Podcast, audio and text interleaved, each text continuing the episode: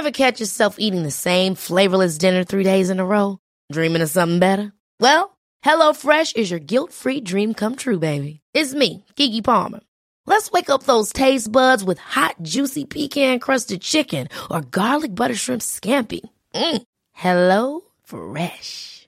Stop dreaming of all the delicious possibilities and dig in at HelloFresh.com. Let's get this dinner party started. Millions of people have lost weight with personalized plans from Noom, like Evan, who can't stand salads and still lost 50 pounds. Salads, generally, for most people, are the easy button, right? For me, that wasn't an option. I never really was a salad guy. That's just not who I am. But Noom worked for me. Get your personalized plan today at Noom.com. Real Noom user compensated to provide their story. In four weeks, the typical Noom user can expect to lose one to two pounds per week. Individual results may vary.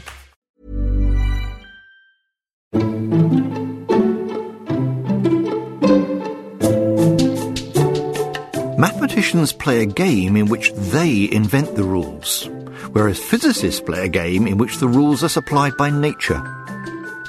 So wrote the theoretical physicist Paul Dirac in 1939. And he added, It's become increasingly clear that the rules mathematicians find interesting are the same as the ones that nature has chosen. Now, those words of Dirac pretty much summarize the message of my new book, The Universe Speaks in Numbers. My name is Graham Farmelo, and this is one of the interviews I've recorded to complement the themes I explore in the book, which features dozens of examples of physicists finding themselves on the territory of mathematicians and of mathematicians finding themselves on the territory of physicists. As I say in the later chapters, there are now quite a few scholars who might be best described neither as physicists nor as mathematicians, but as a hybrid. One of them is the American Greg Moore, based at Rutgers University in New Jersey. I've learned a lot from him. He's a deep thinker, equally passionate about mathematics and physics, and how the subjects can do a lot for one another. I talked with him in the summer of 2018 and began by asking him how he became interested in mathematics and physics. Well, um, when I was a teenager, I was deeply struck by the similarity between the laws of forces for electricity and magnetism and gravitation. Not knowing much, I just found that the fact that they were both 1 over r squared Oh. forces Mhm. Was just incredible and, you know, suggested some kind of unifying structure. So You'd have been quite at home in the early 19th century, yeah. Uh, so, um, well, I started reading. Yeah. And, uh, now I realize that that was a little naive, but not a terribly bad motivation. And, uh, you know, reading Feynman and uh, Landau, it was just clear that this was fantastic stuff Yeah. that I would want to. Were you more inclined to physics than math? No, it was about equal Oh, with right. both. Ah. Yeah, yeah. No, I, I also, you know, loved math as a, as a teenager. He told me how his youthful fascination with the two subjects led him to begin his research career in Harvard's illustrious theoretical physics department in the mid 1980s. There were two groups within the department, one drawing inspiration mainly from the results of experiments, the phenomenologists as they're called, the other focusing more on developing the mathematics underlying the best theories. By then, the flow of stimulating new observations from the huge particle accelerators had slowed down. So, quite a few very able students were turning to the mathematical side. Moore was one of them. He was one of the many physicists trying to understand magnetic monopoles or the so-called anomalies in quantum theories of atomic particles.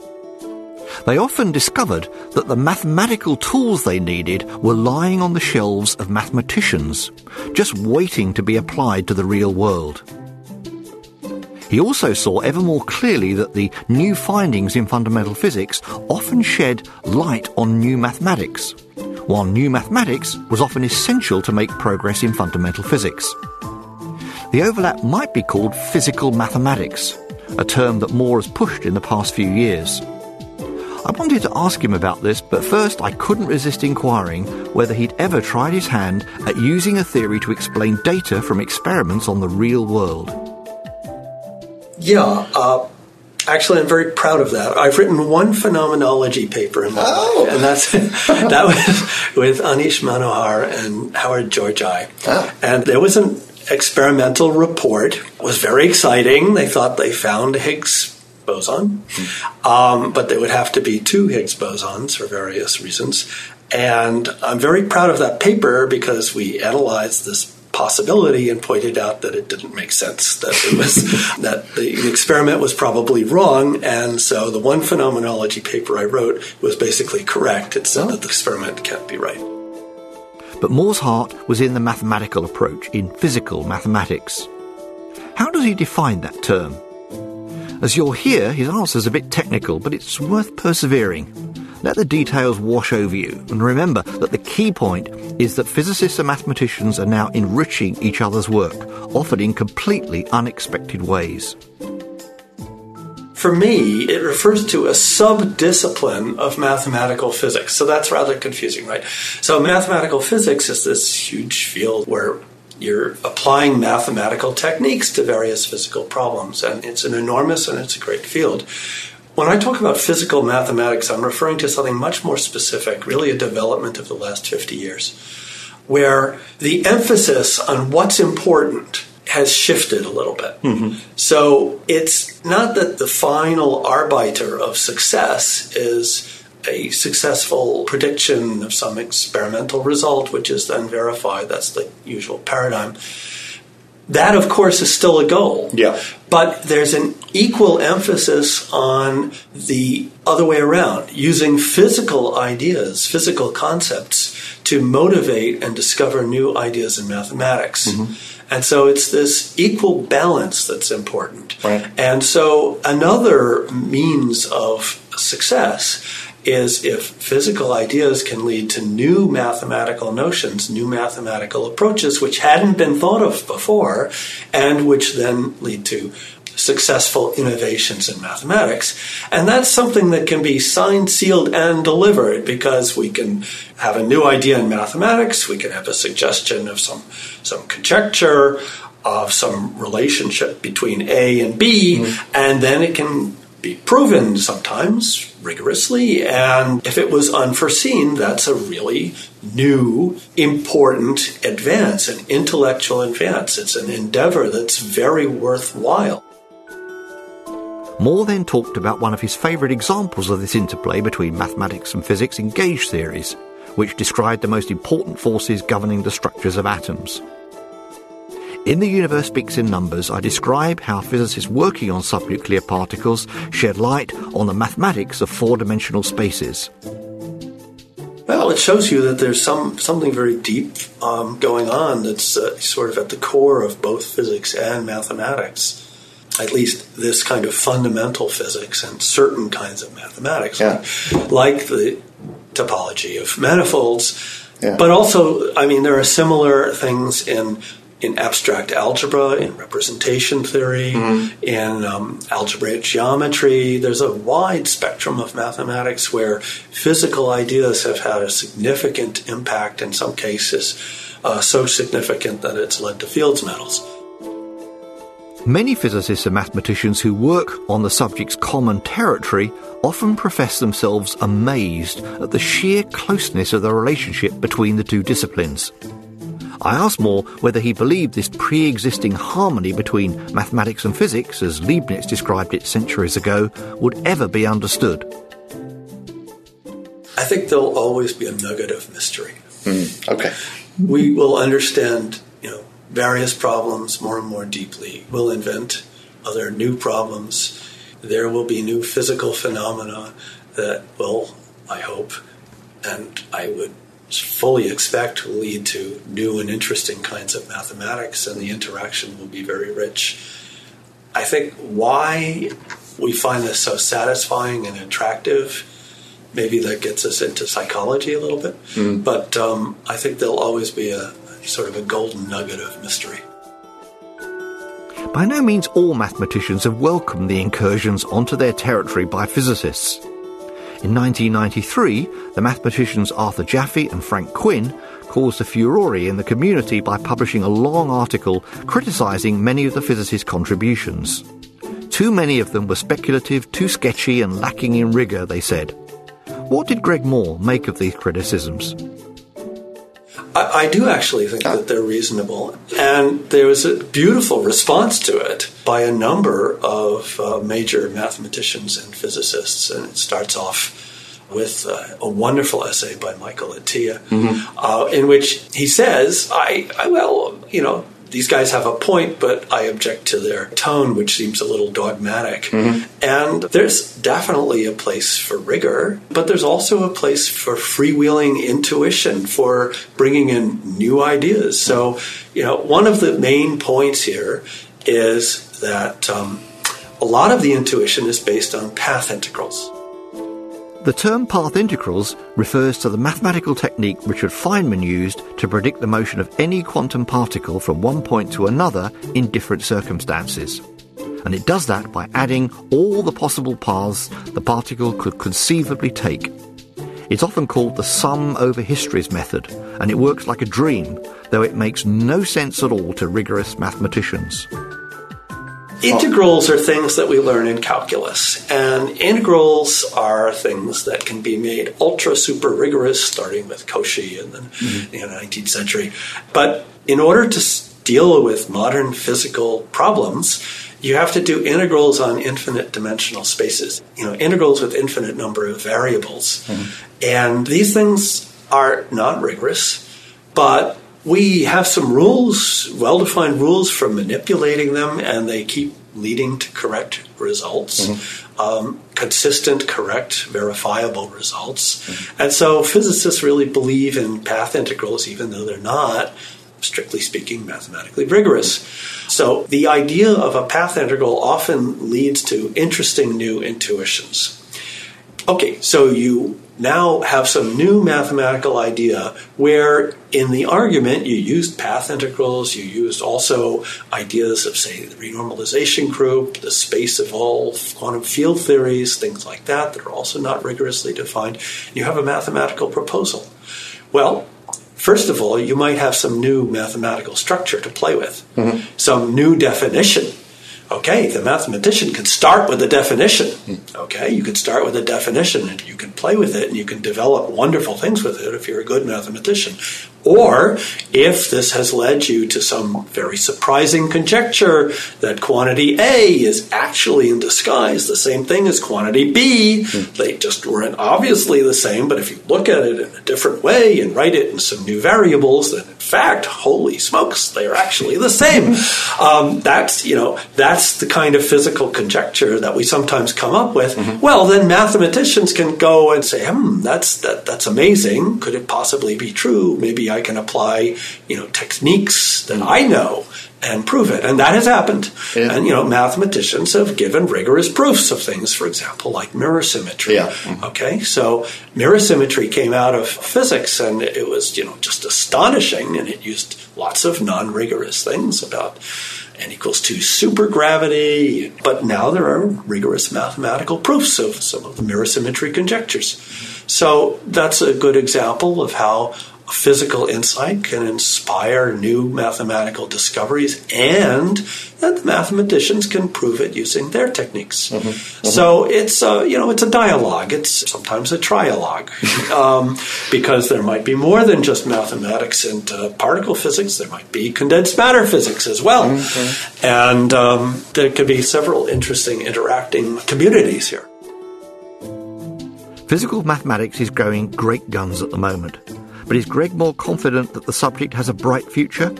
I think it's very vigorous. I've been to string math conferences the last few years, and uh, there's a wide variety of interesting talks. It's not everybody following the same single fad, which is kind of a bad sign, in my view. You know, there was a whole spectrum of interesting topics very interesting talks, highly professional, new results, new ideas. It seemed extremely vigorous to me mm. in um, in Sendai uh, in 2018 and in Hamburg in 2017 and so on. And so um, in Paris in 2016, it's been very, very active. Mm. And it's hard to look too far into the future, mm-hmm. but I, I, I, would say, at least for the near future, I think it's it's doing just great.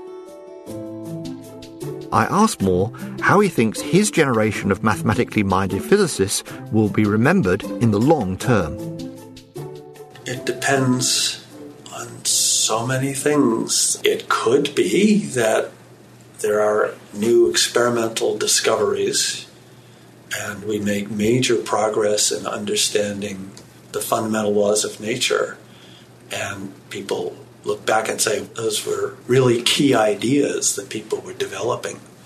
You know, maybe maybe holography, maybe lots of ideas in string theory, and then they'll view it as a golden period. Mm. I think, and this is sort of my main point, mm. that we already know it is a golden period, at least for the implications for mathematics. Yeah. Because I want to stress that, you know, if people say, oh, string theory is a failed subject and so on, if you view mathematics as an important endeavor, as an important place in the in the intellectual landscape, then major advances have been made. It's done, signed, sealed, and delivered. Mm-hmm. Okay, it's it's done, and we have every reason to expect that things like this will continue to happen. Mm-hmm. So I think the place in history is assured mm. for at least for the development of mathematics. Mm-hmm. Now, there's also another aspect to all this, which is, you know, there's more to physics than the ultimate laws of nature. Mm-hmm. There's also condensed matter physics, mm-hmm. atomic physics. Mm-hmm. People are doing just spectacular things with things called cold atoms and, mm. and optical lattices and so on and so forth. And you'd be surprised at how sophisticated, some very sophisticated mathematical ideas can be brought to bear mm. on on these kinds of physics mm-hmm. too, mm. in very interesting ways. You know, there are there are examples. I mean, the quantum Hall effect is one of the quintessential examples. The quantum Hall effect was discovered in 1980 by experimenters who observed a surprising pattern in the electrical conductivity of a magnetized solid at very, very low temperatures.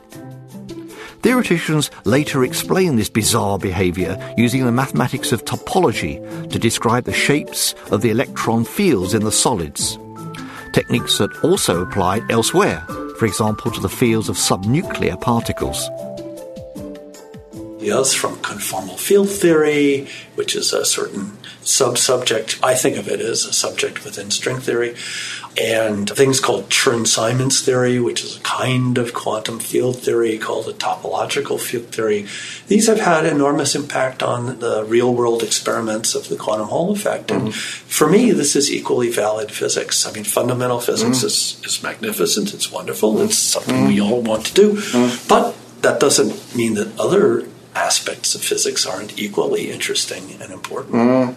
That's an interesting point because uh, if, heaven forfend, but if it turns out that particle physics just becomes too expensive, I mean, right. Feynman has pointed this right. possibility right. in the long distribution. Physics won't end. Physics won't end, and, ma- and math maybe will Physics won't end, and, I, and I think these examples show that physical mathematics still uh, has a role to play then. Great. Thank you very much indeed.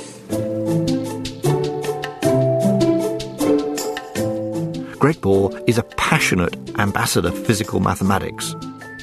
I recommend his review of the subject based on his very well received review at the Strings 2014 meeting in Princeton. You can easily find that paper using your favourite search engine, and it's well worth a read. I especially like the way Moore stresses the historical roots of the subject through the work of James Clerk Maxwell, Paul Dirac, and others.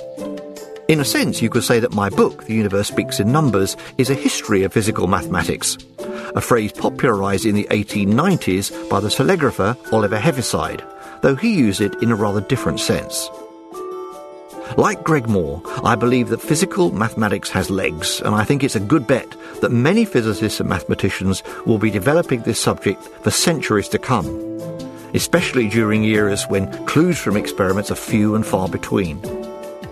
When the universe is not speaking to us through the surprising new results of experiments, it can still speak to us through mathematics.